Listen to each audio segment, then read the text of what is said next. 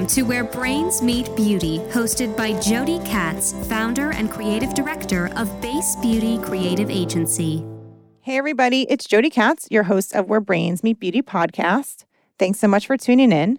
This week's episode features Wendy Zomnir. She's the founding partner of Urban Decay Cosmetics.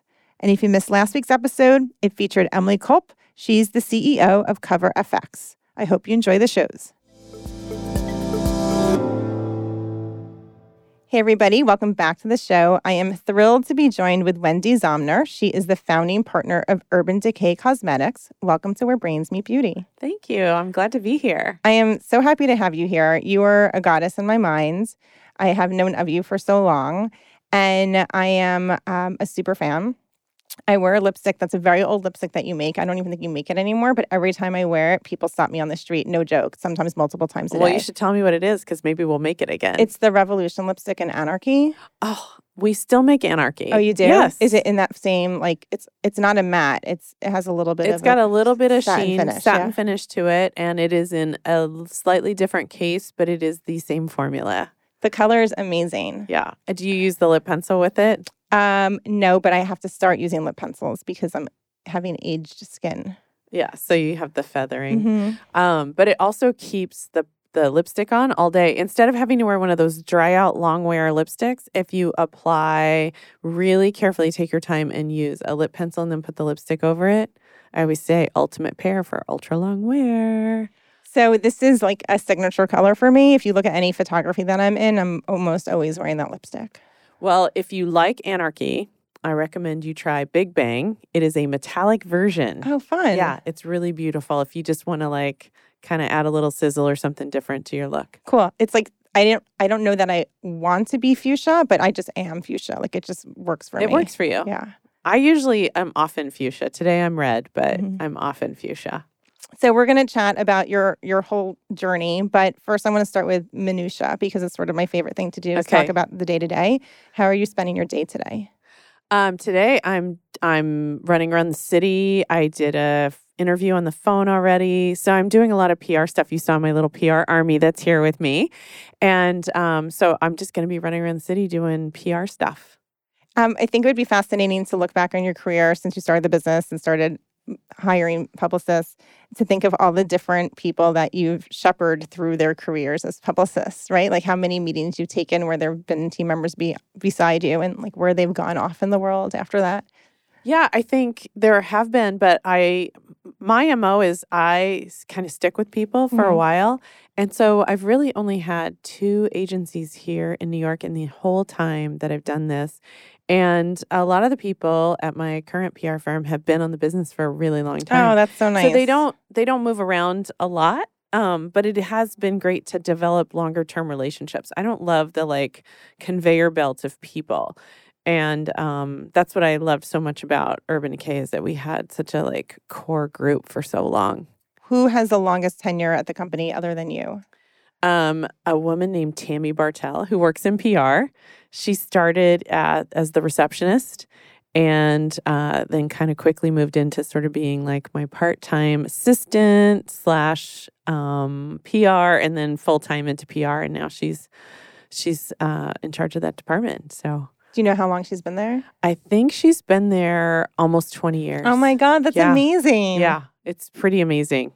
You do Um, she's very passionate about the brand, and um, but I always tell her like you're the best uh, receptionist slash office manager we ever had. Like no Oh. one's come close to you in that role.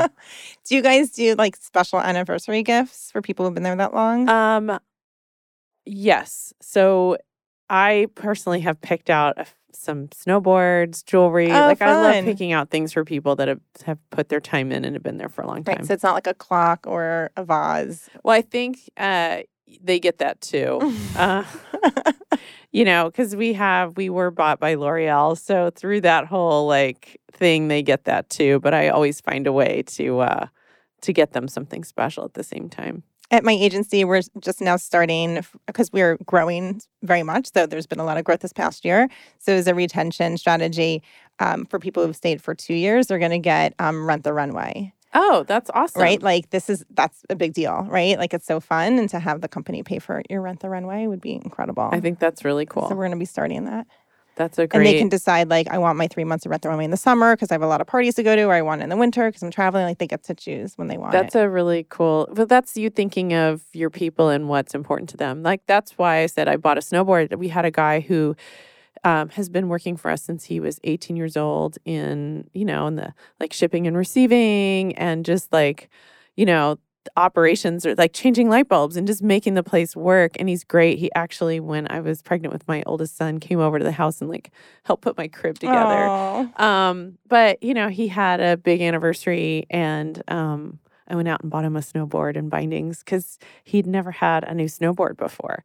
So to me, I'm a big snowboarder. I know it it's how the excitement of getting a new board, and so I wanted him to have that same thrill. So I think when you, it's, I think business gifts should be thoughtful, just like personal gifts. Mhm. Yeah, I agree. So um, let's dive into your history. Um, I asked you why beauty, and um, you told me about being sent home in eighth grade for wearing too much makeup. Yes. So I grew up in Texas. Texas is a you know big on big hair, big on makeup, and um, I just I loved makeup. I remember when I my mom was really strict. She didn't really let me read like all the teen magazines like 17. But I went over, we went to like family friend's house and they had a slightly older daughter and she had 17s lying everywhere. And I was just like in the corner, just like eating it up, just like looking at everything. And then my mom did relent and she bought me one of those blockbuster makeup sets for Christmas. And I swear it was like the best gift I ever, ever got. And I would So this is a multi-tiered box oh that yeah, has everything like one of those it, right? like blush, eyeshadow, like you know, like a like a pencil that was a really crappy pencil at the time, and like you know, kind of bad, probably bad makeup, but I was in love. And um, I think it was like the first iteration of Calvin Klein makeup, is what it was. So I was so excited by it, and um, so I would just like experiment. I would try to recreate looks out of magazines that I would find, and um, you know, I would show up at school and I just remember one time I got, I was like student of the month because I had good grades. I was a good girl, but they were just like, it's just too much makeup. So in Texas, you can imagine in Texas, that's, that's kind of saying something. So do you remember the look that you created? I do. It was a super brown, smoky eye. Yes. And um, did you have mascara on? Was there a, a big cheek I always had mascara Mhm. on. I don't remember about cheek. I just remember it was like really like I was like I want to do a, like that brown like sexy smoky eye thing and um it was probably very round. Probably not elongated at all. It was probably very round and very dark. Um And what did your mom say when you came home? um I just remember her you know, I don't actually remember what she said. I don't remember being in trouble. I think my mom was, you know, she was pretty supportive like okay if that's what she wants to do. But And why do you think that she didn't want to give you 17 magazine at that point? Um, she was very strict Catholic, and I think she thought it would give me ideas. Hmm. So I think she thought they probably talked about like dating boys and kissing, and she didn't want me looking at any of that. It wasn't really the fashion or the beauty. I think it was the other Mhm. content. I um I read a lot of like the Teen Beat. Were- you The, like, oh yeah, like Tiger Beat Yes, and Teen Beat. uh-huh. Yeah, were you allowed to have No. those? no, Because there's cute boys in those. cute boys in those. No. I mean, every once in a while, a friend would bring one over, and she didn't say no. It's kind of like I am with my kids and pizza. We don't order it, but if you're at a party, you can have it. Your kids and pizza. Yeah. Uh huh. So tell me about pizza. Oh, I just, you know, it's it's not that good for you, so we just don't make it a regular meal at our house. It's just not a meal at our house. Right. But if you go somewhere else, it's fine. Have some pizza. Right. Right. I think that's how like some people approach kosher. They're kosher at home, but when you go out, they just do whatever they do. Yeah. Um, so uh, you um, said something to me that I thought was really compelling because I've been there. Um, you were working in advertising, and you told me that you didn't want to spend your whole life agonizing over thirty seconds of cat food copy. Yes. Um, so t- take us back to this time when you worked in advertising. So um, I was really, I went to the University of North Texas and I should not have gotten a job at Leo Burnett. I was really lucky because I entered this competition for an internship and it was the first year they'd done it. They're still doing it and it was sponsored by the LA Times and they placed me at Leo Burnett. And I was really excited to have this job. I loved it. Um, but it became apparent to me that like my life, if I wanted to, I was in account management And that wasn't really where my heart was. I was really more of a creative person. And I thought, I'm going to be a writer. And then I started thinking about like what I would be writing. And I thought, I'm going to be writing cat food copy. Like, I'm not sure if I want to do this. So I just, you know, I kind of went through all the clients at the agency at the time. And the only one I wanted to work on was a makeup company that they had. And I don't think that makeup company's around anymore. But do you remember who it was? I don't even remember mm-hmm. who it was. It was like a mass brand. Yeah, they come and go. Yeah. More so now. Yes, more so now. I always say, you know, what's interesting is when I started, the barriers to entry were incredibly high, but the noise level was very low. And now the barriers to entry are like almost non existent, but the noise level is extremely high. So the challenges are still there in terms of getting a brand off the ground. They're just really different. So, um, back at this time when you won a place at Leo Burnett, what did you have to do to get that job? This is a contest. So, oh, it was it was like an internship you had to like apply for and write an essay and do this, you know, whole thing. And I was just like, I'm going to go win that thing. I'm going to go get it. So it doesn't surprise me that you won it because it, it, you do belong in advertising. Yeah. No, I'm not surprised that I won it. I just um I wasn't from a big name school mm-hmm. or anything like that. So I think if I had gone out into the regular job market and tried to, you know, interview, I'm not sure anyone would have gotten past the fact that, you know, I didn't go to Harvard or Wharton or like a lot of the places that their recruits came from. And so I thought this might be my best chance to get in at a place that doesn't really recruit from my school. So um, when I worked at my first job, it was also in advertising at an Omnicom owned brand called BBDO, and my job was to make dubs, so make copies of tapes, and actually just like walk them up to the other floors, yes. or walk them down to the FedEx. I had to do that too, and that was basically, I think, most of my job. Did you have anything else that was more challenging? Um, well, I did a lot of that. I I will tell you that I actually feel like I got promoted pretty quickly because I was really good at getting dubs made. and um, this is really, if you're starting out in your career, I think this is really important to remember. So, like I said, I was like in a recruiting class of you know people who were starting at, in account management, and a lot of my peers were people that had MBAs from Harvard or Wharton or went to a big name school. Um, and they did not like having to make dubs. It really, they felt like it might be a little bit beneath their skill set and their degrees. But I was really good at going down to the dub room and hanging out with the guys and getting them to turn my orders around fast. So while their stuff would be languishing and they were late, they couldn't get it out of there and they were in trouble with their boss for not getting their dubs made, mine were always early, well, you know, made quickly, extra copies, like whatever we needed. I could go down there and get a dub made. So don't ever underestimate the power of being good at something very small. I think that's really important.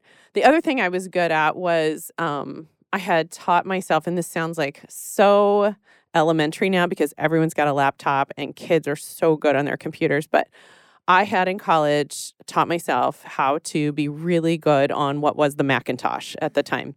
And um, so, you know, I remember being in there, and one of the senior executives had to make a last minute presentation. And this was, you know, back in the like late 80s or early 90s. And um, it just, you know, being able to make things on your computer wasn't as widespread. And they had a department when you had a presentation to make and they literally like marker comped everything like with markers and drew out and hand wrote out your presentation well there was no time for this so i did it on the mac i found a giant copier and I mounted this guy's presentation and it was in actually like Palatino font, which they all thought I, I was like a genius.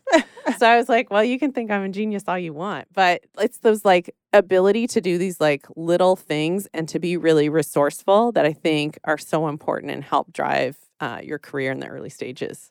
I had experiences like that as a temp. So I would get temp jobs in between college, I guess like college breaks and stuff. And um, I was really taking these tasks that nobody wanted to do. Um, I remember being in like a, a, a storage room and like having to reorganize the storage room, and like I would do it in like two days, and they thought it would take you know three weeks. And um, to me, it was so important to do the task well and to be super efficient at it was so important to me too. And I got noticed. I was like a super temp, you know, I was the temp they wanted to keep hiring because I would take these things that were um, maybe they were crazy mundane or really boring to other people. But for me, it was a chance to just be good at something. It was easy for me to be good at that. And I do think that like everybody should strive to just be good at the very simple things. Yes, I totally agree with you. That's how you get noticed. Yeah. So, um, and you make good money as a temp. So, um, okay, you were in a corporate environment at an advertising agency, not desiring the future, which would be to write commercials for cat food. What happened next in your career? Um, I was dating a guy who was from California. So I was living in Chicago, dating a guy from California. We both were just really tired of being really cold. Chicago's a really cold city. It's a great city, but a cold city. And he had been offered a job at a great design company back in California. And it just seemed like a good, great adventure to me to kind of go out west and see what was out there. So I actually went to go work for a promotions agency. That was the job I could find in Orange County because that's where his job was. And um, I didn't love it. It was fast food. It wasn't very exciting. It wasn't even the advertising. It was like promotional and um, what does that mean? Like coupons and stuff? Like signage in store Mm, and things like mhm. that, and um, cups. You know, like. But I learned a lot there. I learned about collaboration and, um, but I always knew that I wanted to do something on my own. So I thought, you know what? I'm going to actually, uh, I'm going to just become a freelance writer. I had done a little bit of it in Chicago. I had actually gotten a cover story for the Chicago Reader. And I thought, I'm a good writer. I can do this. And so I started writing little like local articles and I'm starting to get some interesting like travel assignments. And um, then I got a call out of thin air. And it was a guy named David Soward. And David called me and he said, Hey, um, I got your name from your friend Tara. And David used to be her fiance. And she thinks uh, she thinks you're exactly the person I need to call. And I'm like, okay, what is it about? And he said, Well, I work for a woman named Sandy Lerner, and Sandy's this brilliant woman who started Cisco Systems. And he goes, Sandy thinks she might want to start a makeup company. And I was like, this is exactly what I always wished for. I always loved makeup. I want to do something entrepreneurial. And, you know, I'm kind of over the kind of grind of the agency life. Um, and I wanted to be my own boss. And so I flew up and met with Sandy, and we were just like, let's do it. So, Okay, we, we had to back up because Okay. it sounds like the first 10 minutes of a Jennifer Lopez movie. Like, I put into the universe that I want to do something else, and the phone rings, and here it is. literally was like the phone rang. But, you know, I actually um, was at a conference speaking to young women that want to be entrepreneurs. They're amazing. They're high schoolers. And I, one of the things I told them is like, there's this quote I love, and it's like, luck is when preparation meets opportunity. And so, you know, I feel like I had been preparing my whole life, um, whether it was through my passions or work or school or anything I had done. And I just felt like that preparation led to that phone call. So, what did Tara know about you to tell David about you? She knew I loved makeup. So Mhm. I met her in Chicago. And it's weird because I was like moonlighting from my agency job teaching aerobics, right? And so this girl was in the class who was really lovely and we got to be friends. And then she introduced me to her friend Tara. And so Tara and I have gotten to be really good friends and we're still friends. Like we have kids and like many, many years later, we still hang out.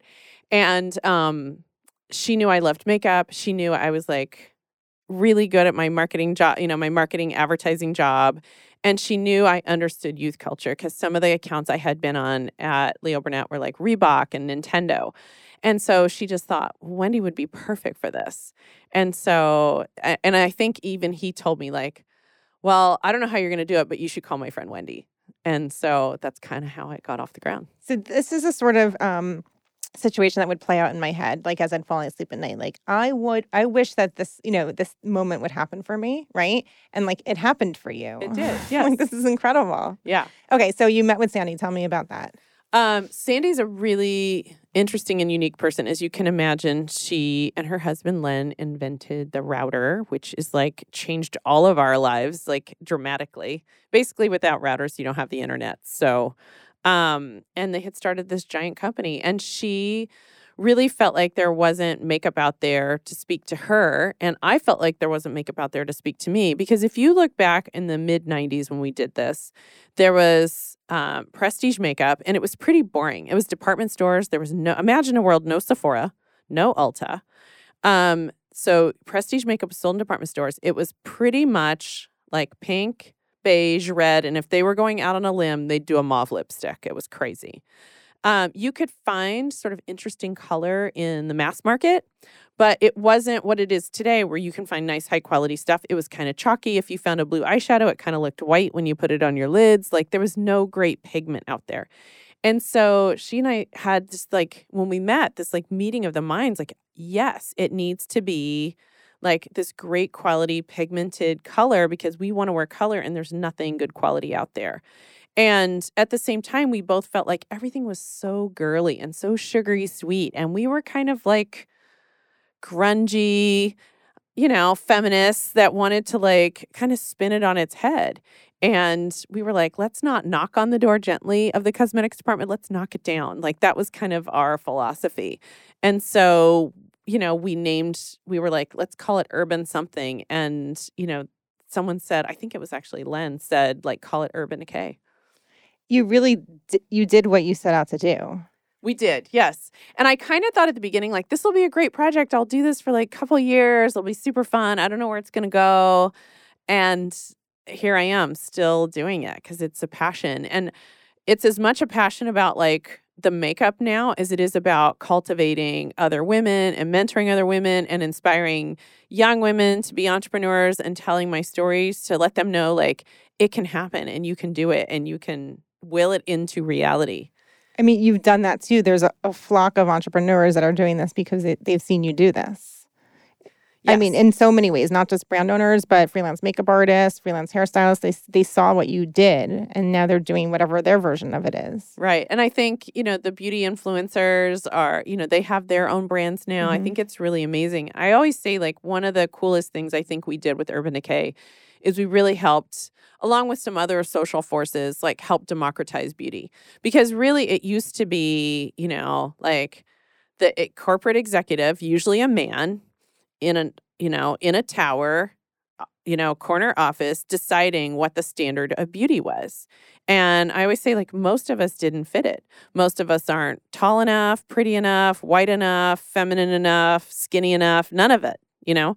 And um but really we're all enough. We're all really beautiful and that's really the point of urban decay right? Is like if you just scratch the surface of a crumbling brick wall it's really beautiful you know? Like there's more to people than first glance. And so um kind of back to this whole dom- democratization of beauty we really felt like if we can just like kind of make people think about it differently and not subscribe to these typical notions of beauty um we can kind of change the world and how people feel about themselves. And then, you know, you think about like then Sephora showed up, right? And so you had a more crazier play retail playground to work in that they were more open to new and different things than a department store. And then you had social media show up and that was kind of a slow build, but then once it exploded, it really exploded and then all of a sudden people were seeing images of people that look like themselves and not just images of these perfect models and realizing like I can create these great looks and they look awesome on this person and you know it just it just fueled itself and so I feel like it really turned the industry around. So let's talk about the images that you and I grew up looking at, right, as idealized versions of beauty. They were all created by men with probably very few women in the room. Probably, yes. Or maybe zero women in the room. Um, and I I think about that a lot because I don't I don't know why I ended up in advertising ish worlds. I was always just drawn. I think I wanted to be part of pop culture. Um, but I feel like now I realize like the reason I'm here is because when my team is on, you know, planning a shoot or creating content, like we're we're we're, we're all women, number one, all very different women, and um, we're creating for ourselves, right? Not an idealized, idealized version of somebody else, but for ourselves. Right. And I think that's why I'm doing this because I get to sort of set the record straight you yeah, know? I think that's a big part of why we did it was to it was all about empowering women. It was all about self-expression. And you know i've told this story a hundred times so i hope you know whoever's listening hasn't heard it from me before. But you know when i was about 16 i remember walking out of church and the the the parish priest came up to me and he's like you're hiding behind a mask of makeup. You're wearing too much. You're hiding yourself. And i'm like I'm not hiding anything. I'm telling you a story. I'm showing you who I am. And so it I it was kind of a really pivotal moment for me when I realized like, you know, no one can hold me down. No one can like stifle my self-expression. And so I don't think it was looking back I'm very conscious about like that that was a pivotal moment. I don't think I necessarily realized it then, but you know, that really changed my perspective on who could tell me what to look like and what to wear. And I felt that way too when we started Urban Decay. I felt I felt it for guys too. You know, like they weren't ever allowed to wear makeup or anything else. And I re- I remember just recently we were looking back on like old brand statements and you know, one of the original things I wrote was like this is makeup for girls and boys who want to show the world who they are and put their own stamp on it. So, you know, I do think there's something about like not you know, commoditizing women and not creating these kind of aspirational images that you have to feel bad about to, you know, like, oh, I don't look like her. I have to wear this makeup so I look more like her. That's not what Urban Decay was ever about. Urban Decay was like, here's my story. And I've wanted that for guys too. Well, I think what your brand did is it um, changed the definition of what aspiration can be, right? So aspiration used to be like the yacht on Capri or the private plane, right? That's how brands showed aspiration. We can point to many um, department store prestige brands who do mm-hmm. that still today. Um, but aspiration, and I really do believe that your brand led us this way, is about um, how do I feel about myself? You know, am I am I feeling complete today? Right? What is my inner beauty? Do I feel confident? Am I at ease? Do I am I searching for serenity? Right? That's what you what aspiration looks like today in, in the beauty industry. I think that's a great definition. That's awesome. So I'm so curious about this. Like, so you're newly in, in California. Tara talks to Dave, who talks to you, and you get to Sandy. In that moment when you guys are planning, like, let's let's invent this brand, were you um, thinking, oh, I'm an employee of this brand? Did you realize you're a partner in this brand? Um, I think at first I wasn't savvy enough to think about that. I um, but we sat down and um, you know, David was that was his job. He was the business manager, so he's like, "Here's the deal," and you know, partnership and the whole thing. And I was like, "This is great." You know, how old were you at this time? I was just turned. Was I 27? This is amazing. Yeah. And then um, Sandy. So I don't know her but I would have imagined that she's pretty corporate coming from the world that she was in. No, no, no, no. Okay, no, so tell no, me no, about Sandy. Sandy's not corporate at all. Sandy had when I met Sandy, she had purple hair and uh, rode a Harley. So um, it, she was um, what I loved about Sandy was she um, she was this contrast. Everything about her was a contrast. So she was kind of like biker chick who lived in a like French chateau that she had built like with every detail all perfect and a rose garden out front.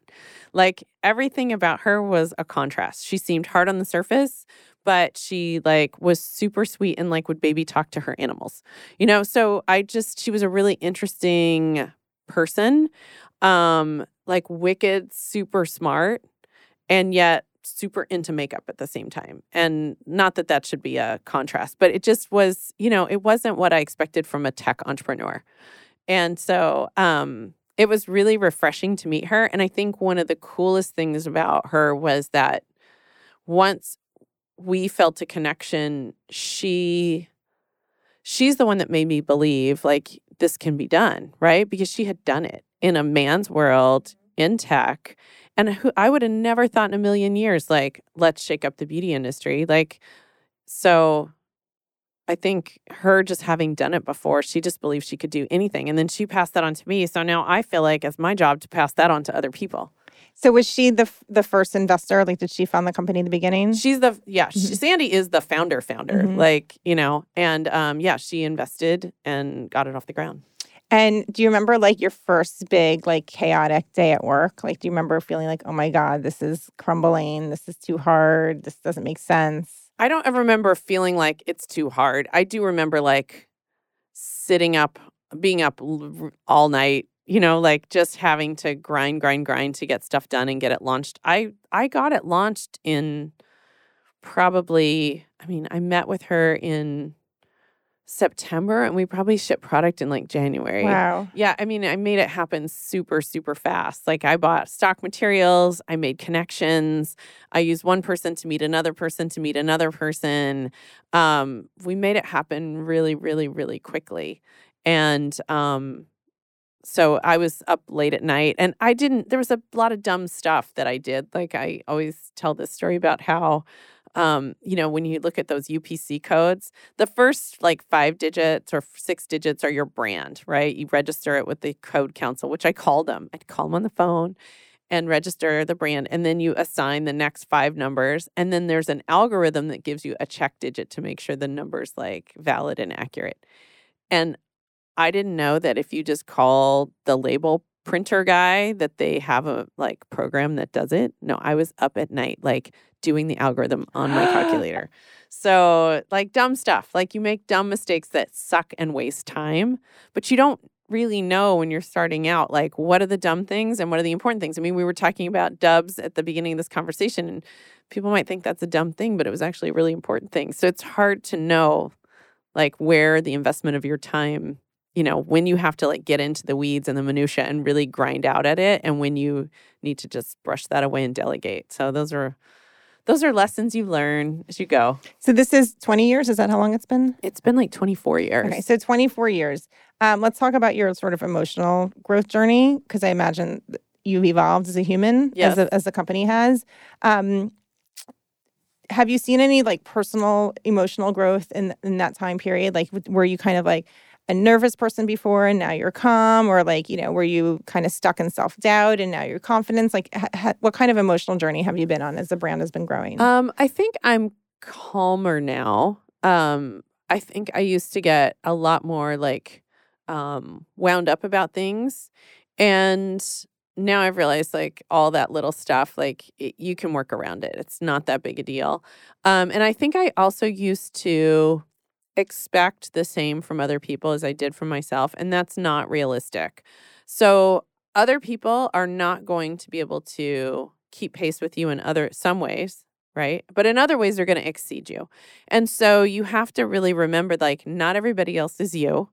And to be a good manager, you really have to like take a step back and try to help that person like really maximize their potential and their strengths. And um so I've really learned that and I think being a mom has helped me really learn that. I actually did notice that like some of my the people I would hire that had already had kids like they were really good managers and they were really good about managing their time. So I do think um that I embraced that when I had kids and really tried to maximize time with them and it made me a better manager and it made me not sweat the small stuff as much. Right. So um, you were just talking about, um, you know, su- supporting people in the way that they need support.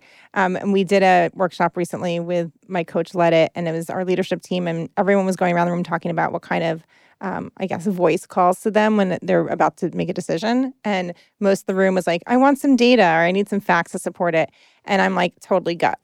Like totally gut. Right. And like as I was hearing people speak about what motivates them or what gives them comfort in decision making, I realized like, Oh, right. I can't just assume that everyone just has confidence in the first decision that comes into their head the way that I do. Like they have a process, right? And I need to respect that process. Right. Um, but I also can't expect them ever to have what I have because they just operate differently. Yeah, a lot of people do operate differently, and I I've had brilliant people who work for me who you know love the data based decision. I'm more like you. I like to feel it from my gut, but I like to check in with those people that are that make decisions differently, and really you know question. I don't really question my decision, but I like to like do a double check on it and make sure like I'm not completely off base.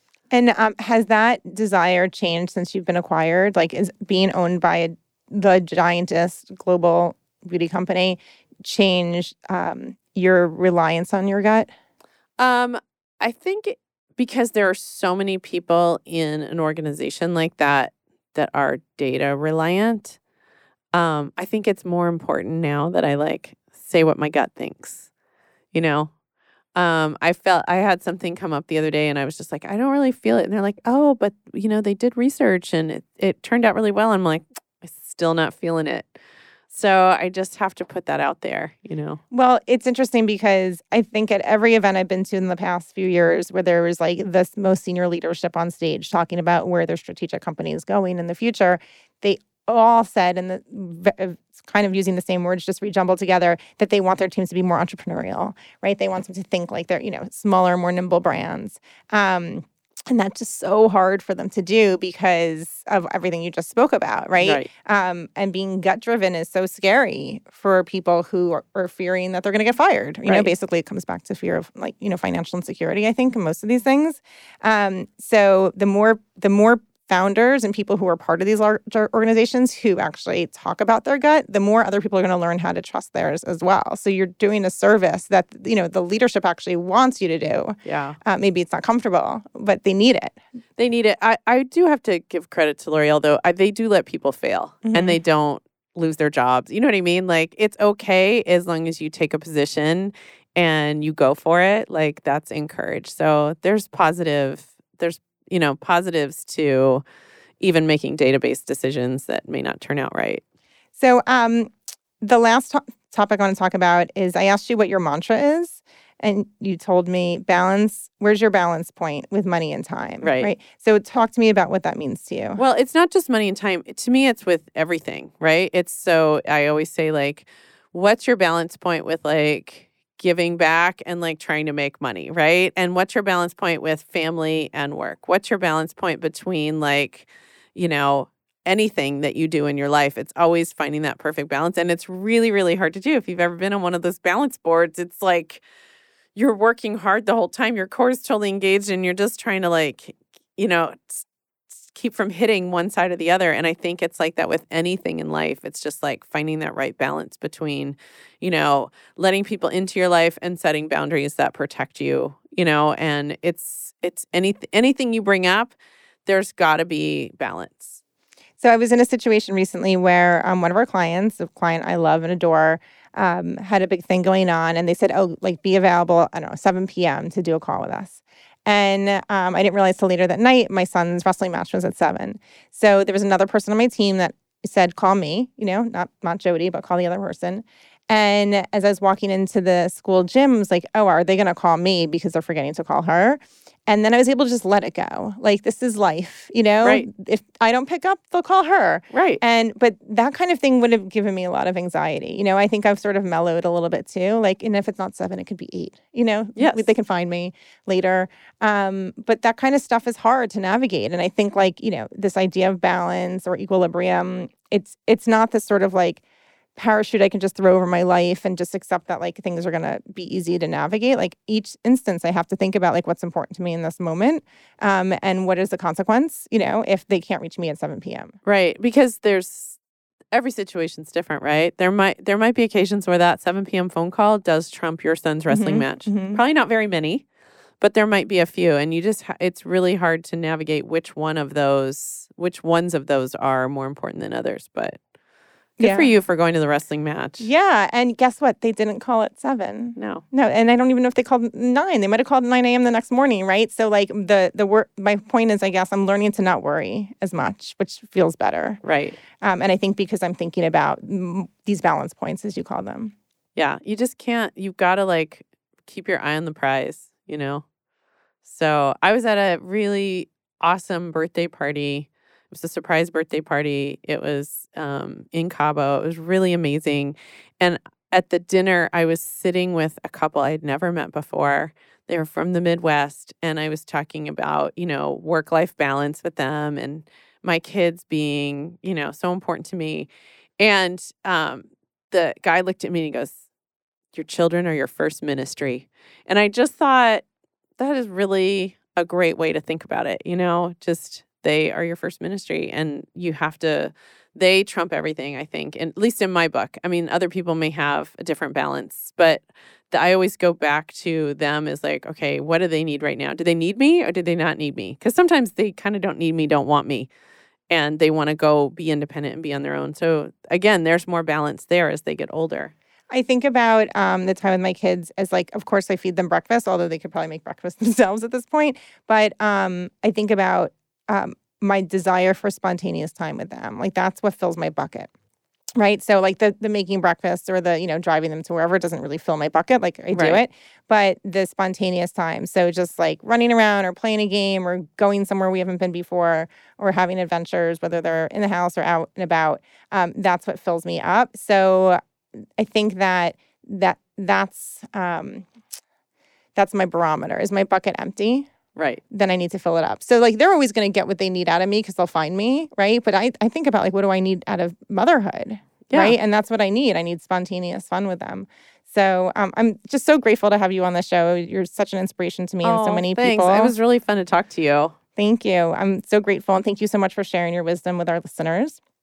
And I hope you enjoyed this interview with Wendy. Please subscribe to our series on iTunes. And for updates about the show, follow us on Instagram at Where Brains Meet Beauty Podcast. Thanks for listening to Where Brains Meet Beauty with Jody Katz. Tune in again for more authentic conversations with beauty leaders.